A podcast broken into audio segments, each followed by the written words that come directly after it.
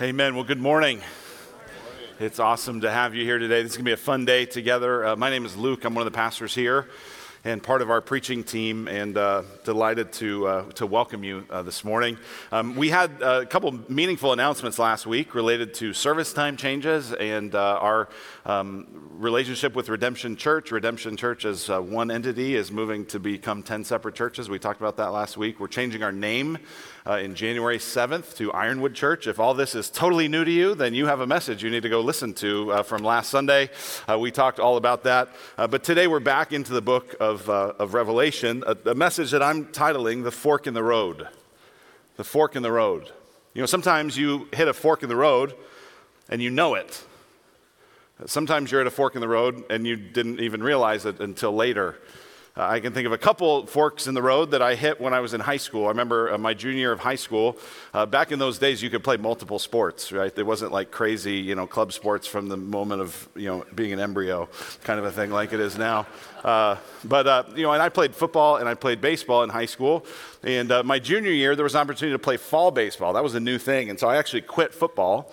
And, you know, at, at, the time, it was like, hey, that doesn't seem like some big thing. But it was actually through that fall and through the, the leagues and the tournaments I ended up playing in that fall where I got recruited to the University of Illinois, where I ended up meeting my wife. And I go, man, what are the forks in the road? It's like you're, you're just a junior in high school going, am I going to play this or play this? And it actually changes your whole future, right? Sometimes you just don't know. Other times you're like, this is a fork in the road, and I know. Like, also that same year of high school, um, I had a bunch of baseball friends that all loved to dip Copenhagen. And, uh, and I actually calculated with one of them one time. He'd spent so much money on Copenhagen, he could have bought himself a car.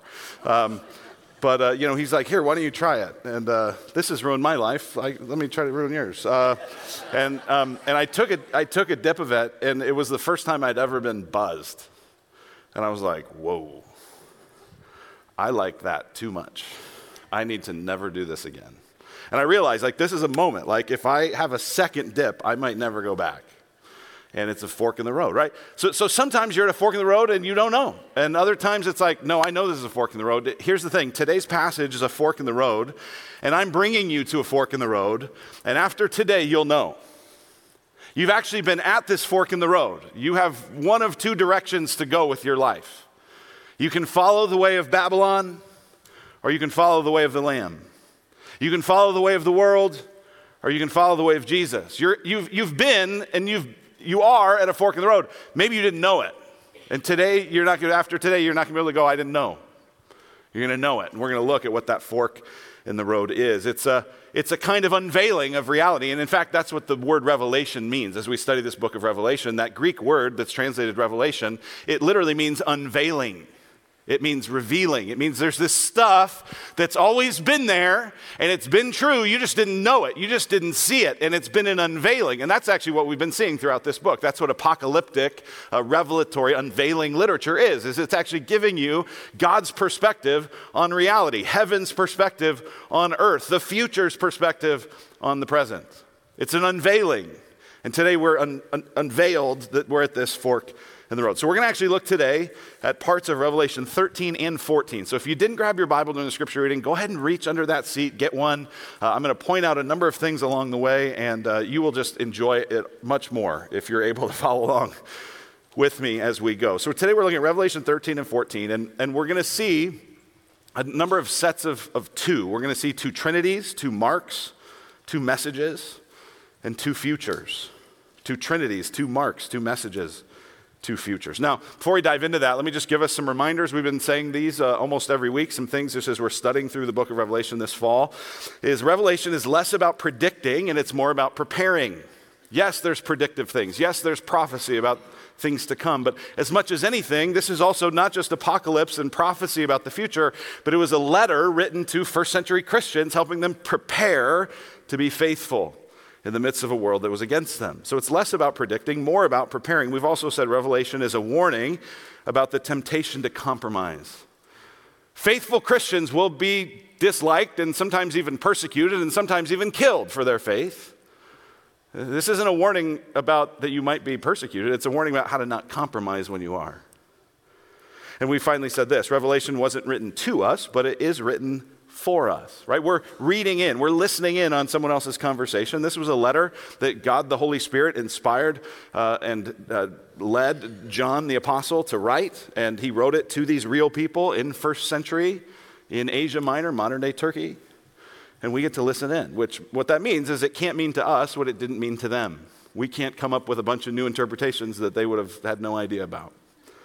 All right, so those are the reminders. So we're going to look at these pairs, and, and in these pairs, we're going to see this fork in the road that we're at. The first one is two trinities. Two trinities. Uh, we're going to see in uh, this section of Scripture that there's a, a, a war, a choice, a fork in the road between two trinities. There's the unholy trinity versus the holy trinity. The unholy trinity is the dragon, the beast, and the false prophet, versus the holy trinity of the Father, Son, and Spirit. Now, we just recited the Nicene Creed. We just recited who the Lord is. We just recited what the biblical teaching about God is, about Father, Son, and Holy Spirit. In chapter 13 of Revelation, we're introduced to a kind of what commentators like to call an unholy trinity. Now, uh, the, the parallels are not exactly aligned, but you do see an interesting and striking picture. So it says in chapter 13, verse 1 And I saw a beast rising out of the sea with ten horns and seven heads, with ten diadems on its horns, and blasphemous names on its head. And the beast I saw was like a leopard. Its feet were like a bear's, and its mouth was like a lion's mouth. And to it, the dragon gave his power and his throne and great authority. So here's what you have is, is John sees a beast, right? We're, we're familiar with the idea of the mark of the beast, and we'll talk about that in a moment. Who's the beast? Well, there's actually, you're going to see in this passage, multiple beasts. But the first beast that's described is a beast that seems to have all this power and all this authority, but that power and that authority came from somewhere. And it says at the end of verse 2 that it came from the dragon. And, and the rest of Revelation tells us the dragon is that ancient serpent of old, Satan. And so, so the dragon gives his authority and power to the beast. This is just like the Father gives his authority to the Son. And then you see uh, a little bit later in verses 11 and 12, it says this. Now, this is of chapter 13. Then I saw another beast rising out of the earth. And uh, chapter 16, verse 13, uh, calls this other beast the false prophet. So that's why we could say it's the, the dragon, the beast, and the false prophet. But it's another beast that's a false prophet. Uh, and this one is meant to imitate the lamb. It had two horns like a lamb and it spoke like a dragon. Verse 12, it exercises all the authority of the first beast in its presence. So, just like the Father gives authority to the Son, and then the, the Spirit comes to point back to the authority of the Son, in the same way, now the dragon gives his authority to the beast, and the false prophet is meant to point to the authority of the beast. It's these unholy trinities. Here's why the enemy is an imitation and a parody of the true God. He's not the real thing, he's an imitation, and a, and a weak one at that. Uh, we're coming up on Thanksgiving. You know, I have a tradition every Thanksgiving uh, where I, uh, you know, go try not to pull a hamstring in a turkey bowl. And uh, typically, what I wear when I go to the turkey bowl is my Tim Tebow jersey. Uh, from back when Tim Tebow, we got a picture of it, uh, back when Tim Tebow uh, was on the Denver Broncos one glorious season. Now, uh, Listen, if I'm like picking something up after the game uh, on my way home, you know, oh man, I forgot, you know, this spice or whatever for Thanksgiving. No one stops me in the store and is like, Are you Tim Tebow? like, are, you're really him, right? Like, like, no. Like, this is a way worse parody of Tim Tebow, right? Like, like nobody's confused. Like, Tim Tebow's a stud. I'm a dad, you know, like. It's just not the same, okay? And, and here's what I want to tell you this unholy trinity, it's just a parody. It can have lamb's horns, it can borrow authority, authority from wherever. But all it can do at best is imitate what God has already done. And that's actually what you see through a bunch of this. And so in chapter 13, verse 3, you see that the, the beast imitates a kind of resurrection. One of its heads seemed to have a mortal wound, but its mortal wound was healed, and the whole earth marveled as they followed the beast. So, something about the beast, lots of commentators suspect this was Nero uh, because Nero had, uh, had died. Uh, I think he committed suicide, but lots of other people then claimed to be Nero kind of back to life. And so there's a kind of, it seems like a resurrection. Chapter 13, verse 7. Also, it was allowed to make war on the saints and to conquer them, and authority was given it over every tribe and people and language and nation. So it seems to be after the authority that Jesus has, because it's back in Revelation 7 that all people and tribe and nation and tongue, that's who was worshiping Jesus. And so that's what it's going for. Verse 13, uh, the, the false Trinity performs great signs even making fire come down from heaven to earth in front of people. Well, that's what God did through Elijah in 1 Kings 18. There's the signs and wonders, verse 14. By the signs that it is allowed to work in the presence of the beast, it deceives those who dwell on the earth. In other words, it's able to use some sort of real demonic spiritual power, but it only can imitate the real signs and wonders of Jesus. And then the beast also imitates God by marking his followers. That's what it says in verse 16. It says, And it causes all, both small and great, both rich and poor, both free and slave, to be marked on the right hand or on the forehead. Well, that's just like God had sealed his people, he had marked his people. And we'll talk about that in just a moment. Here's what you got to understand Satan and sin are a parasite, they're parasitic. Evil is parasitic. All it can do is take what God has made good and distort it. It can take God's good gift of marriage and distort it. It can take God's good gift of sexuality and distort it. It can take God's good gift of love and relationship and distort it. It can even take the good gifts of God, like forgiveness, and somehow distort them to where now it's something you owe someone or you have to do, or it's now manipulated. I mean, like, all sin can do is distort, it's parasitic, it's not real. So, this passage tells us you can go one way. You can go the, the way of the false Trinity, the unholy Trinity, the dragon, the beast, the false prophet, or you can go the way of the Father, Son, and Holy Spirit. There's also two marks that this passage tells us about two marks. And the first one is what we just read, the mark of the beast. Let's read it again. Chapter 3, verse 16. Also, it causes all, both small and great, both rich and poor, both free and slave, to be marked on the right hand or the forehead, so that no one can buy or sell unless he has the mark. That is, the name of the beast or the number of its name. And then verse 18 talks about this number being 666, or some early manuscripts actually say it's 616. Either way, it's a number that represents not perfection. It's not 777. Now, this is uh, real scary, right? We get scared about the mark of the beast. Every few years, there's lots of fear about this. This came up a lot with the COVID vaccine. Not trying to get weird, but like that got weird, right? Is it in there? Is there microchips? Is there, what is this? Right? We got very scared. Uh, Seth and I actually, back in those days, did a whole episode on our King and Culture podcast talking about the mark of the beast. If you want to go in depth on the mark of the beast, go to the King and Culture podcast, episode 59. Here's what I want to tell you, though, as it relates to this first mark, the mark of the beast. On one hand, you should be way less scared of the mark of the beast. On the other hand, you should be way more scared. You know, that doesn't make sense. All right, here goes. Why be less scared? Well, here, here's why. A lot of people, a lot of Christians have this fear that they will somehow be accidentally marked by the beast, right? Like it's going to accidentally be a hologram on your ID card, and you had no idea.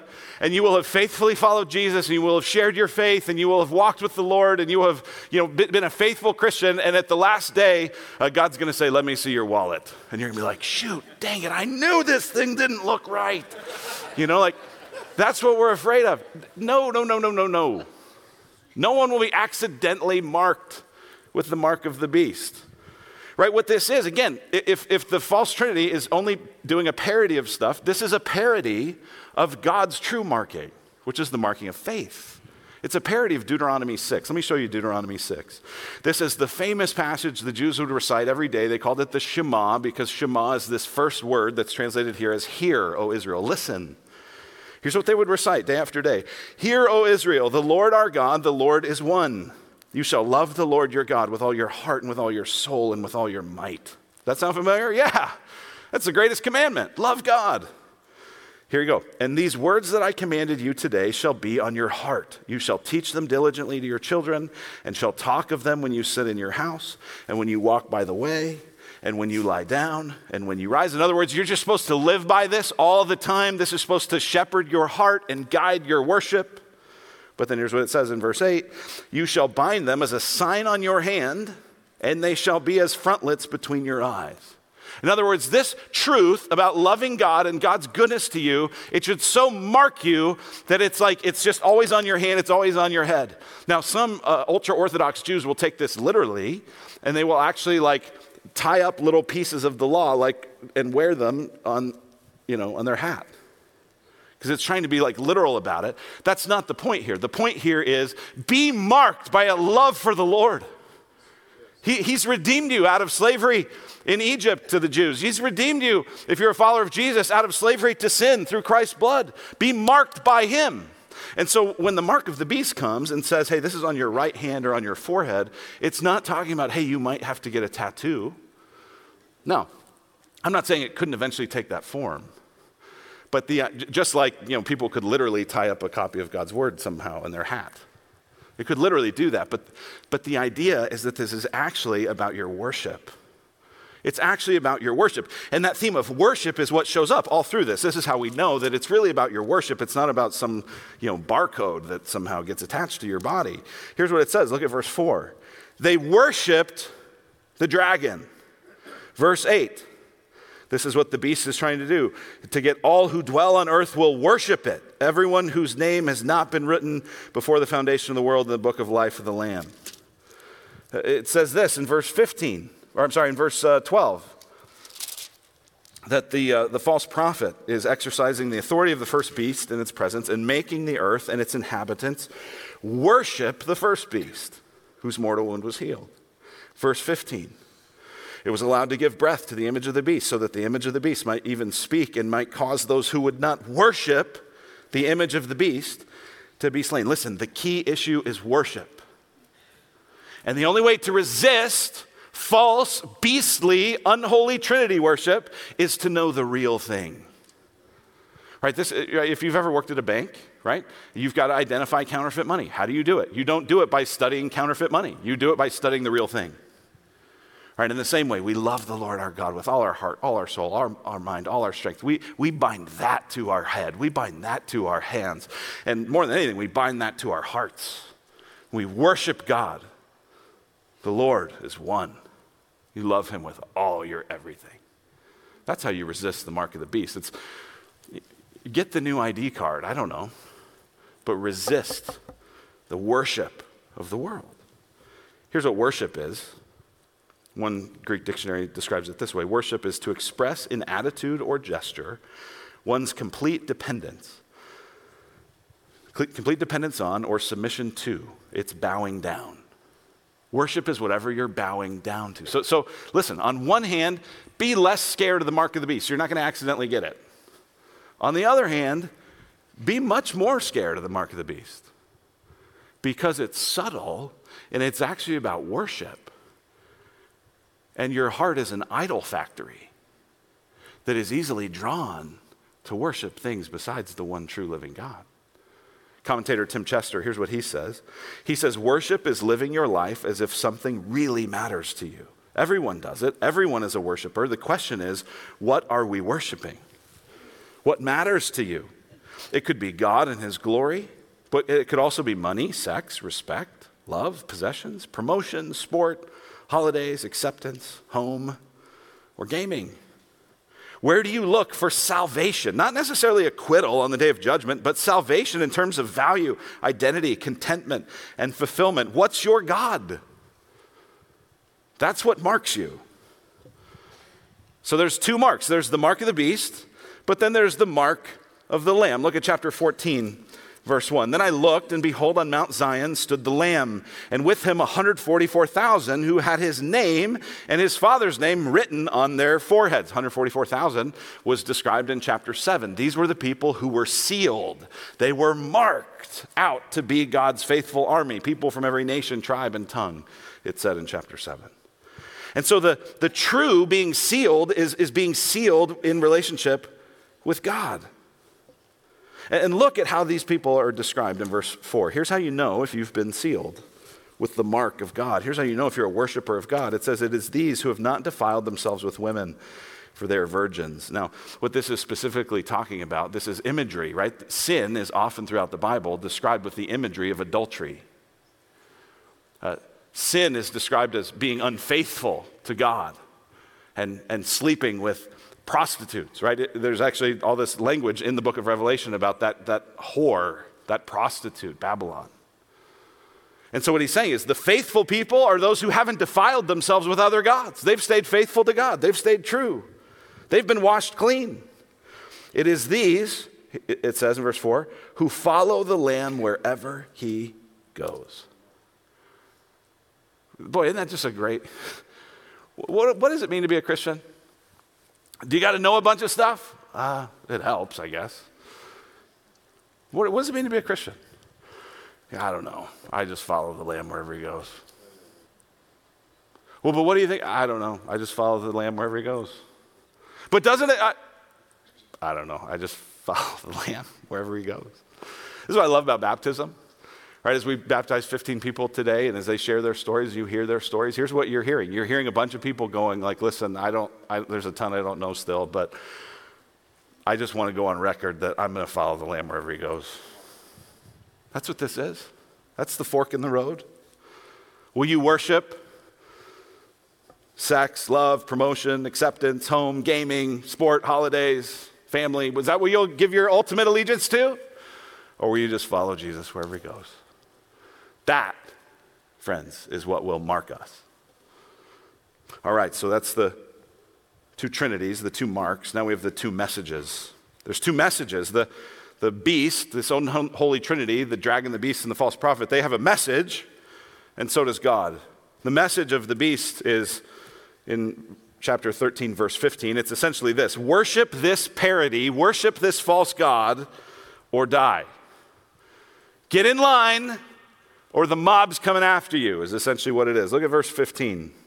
And it was allowed to give breath to the image of the beast, so that the image of the beast might even speak, there's the message, and might cause those who would not worship the image of the beast to be slain. Listen, the way of the world, the way of Babylon, the way of Rome, the way of ungodly empire is to say, get in line, do what we tell you, or we're killing you. We'll kill your reputation, we'll kill your livelihood, we'll kill your career, we'll kill your income, we'll kill your opportunity, we might even kill your life. But get in line, get with the mob, get with the program, get with what we're going to call the right side of history. Get in here, or else. That's the message. Well, God has a message, and it comes from in chapter 14, what are uh, translated as angels. That same word could also be translated as just messengers. This could be preachers, this could actually be angels. I'm not exactly sure, but in chapter 14, verse 6, it says this Then I saw another angel flying directly overhead with an eternal gospel, eternal good news. Here's the good news of Revelation 14 eternal gospel to proclaim to those who dwell on earth, to every nation and tribe and language and people. And, and here's, here's what this gospel is going to be it's going to have four parts. Part one is verse 7. And he said with a loud voice, Fear God and give him glory, because the hour of his judgment has come, and worship him who made heaven and earth, the sea, and the springs of water. In other words, God is the satisfying creator. He made everything, He created everything. He, I love the specific reference, He made the springs of water. Well, why is that an important reference? Because when Jesus came and he said, Anyone who follows me, out of his heart will flow streams of living water. It's this picture of life, it's this picture of abundance, it's this picture of God's incredible uh, goodness as a creator. And so the first thing is hey, fear God, give him glory because he made you and he made all of it, and it's awesome. Get in on this. That's the first part of the message. The second part of the message is verse 8. Another angel, a second, followed, saying, Fallen, fallen is Babylon the Great, she who made all nations drink the wine of the passion of her sexual immorality. I love this message. Here's some of the good news the world ain't gonna make it. Babylon is fallen. All the people that seem like they have power and seem like they have influence and seem like they have money and seem like, and they're all going away from God, hey, the clock's ticking. It won't be long now. And that actually, to us, friends, that is part of the good news that the, that the world, the flesh, and the devil, they're passing away. Don't give your life to that. What, what, what does it gain a man, Jesus said, to, What does it profit a man to gain the whole world but lose his soul? It's falling away. Here's the third part of the message.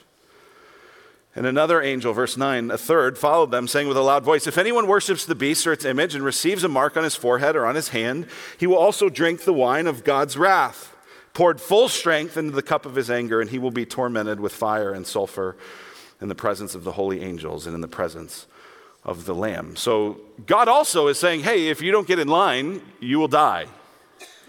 You will face my wrath. But listen, it won't be the wrath of an angry, fickle mob.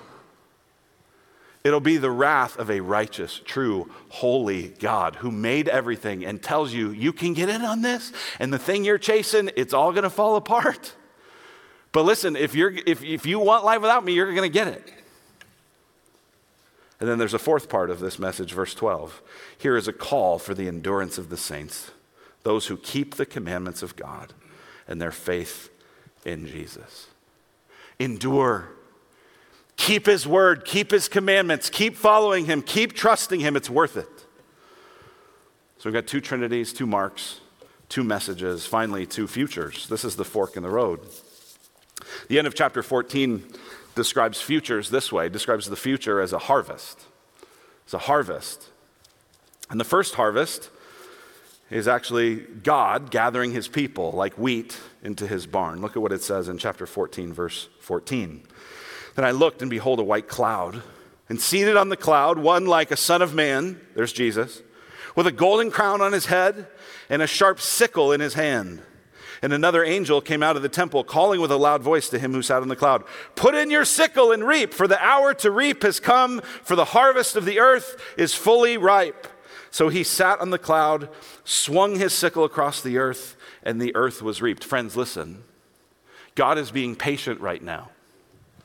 And he's allowing you time to decide which direction in the fork of the road you're going to take. But the time will come when it's time's up. And he's going to gather his people. This is what John the Baptist said about Jesus before Jesus even started his earthly ministry. Look at what it says in Matthew 3 John the Baptist said, I baptize you with water for repentance, but he who's coming after me is mightier than I, whose sandals I'm not worthy to carry. He will baptize you with the Holy Spirit and fire. His winnowing fork is in his hand, and he will clear his threshing floor and gather his wheat into the barn, but the chaff he will burn with unquenchable fire. One future for those who will see the goodness of God, who will see the emptiness of Babylon, who will embrace the way of the Lamb and keep his commandments and hold fast to faith in Jesus. The, the, that future is a future of being gathered into God's harvest, being gathered into God's fruitfulness, being gathered into God's feast. That's the first harvest. The second harvest is in verse 17. This is a different and a much scarier harvest.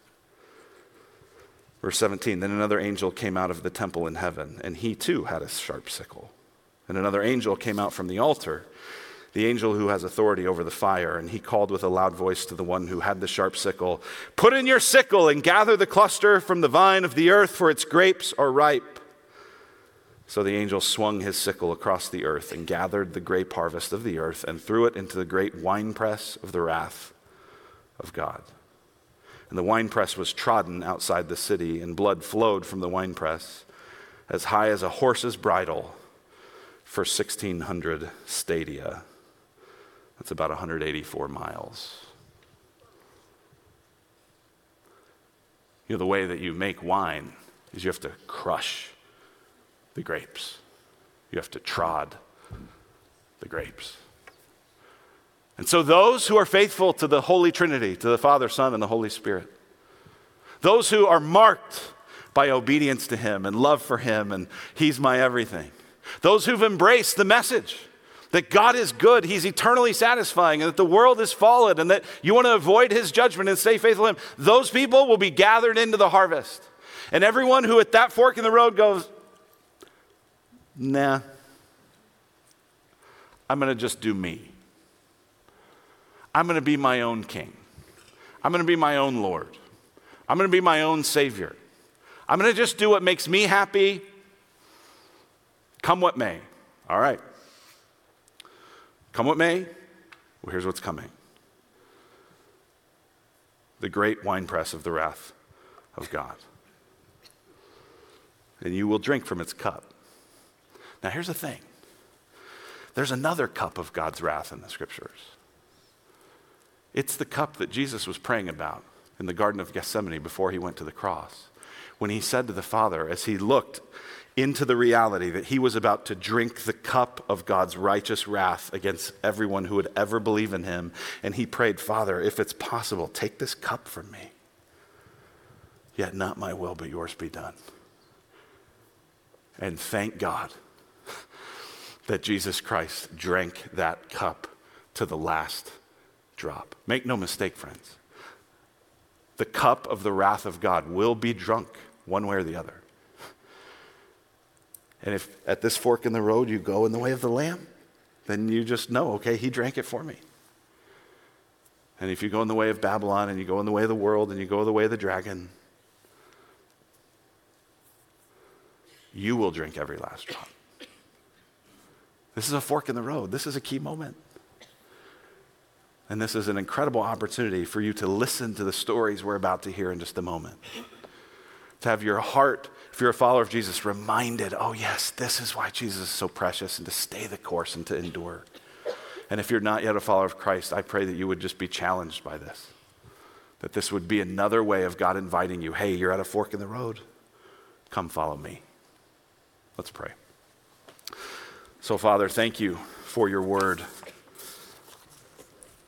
Thank you that even in a chapter with such imagery, it's also so clear.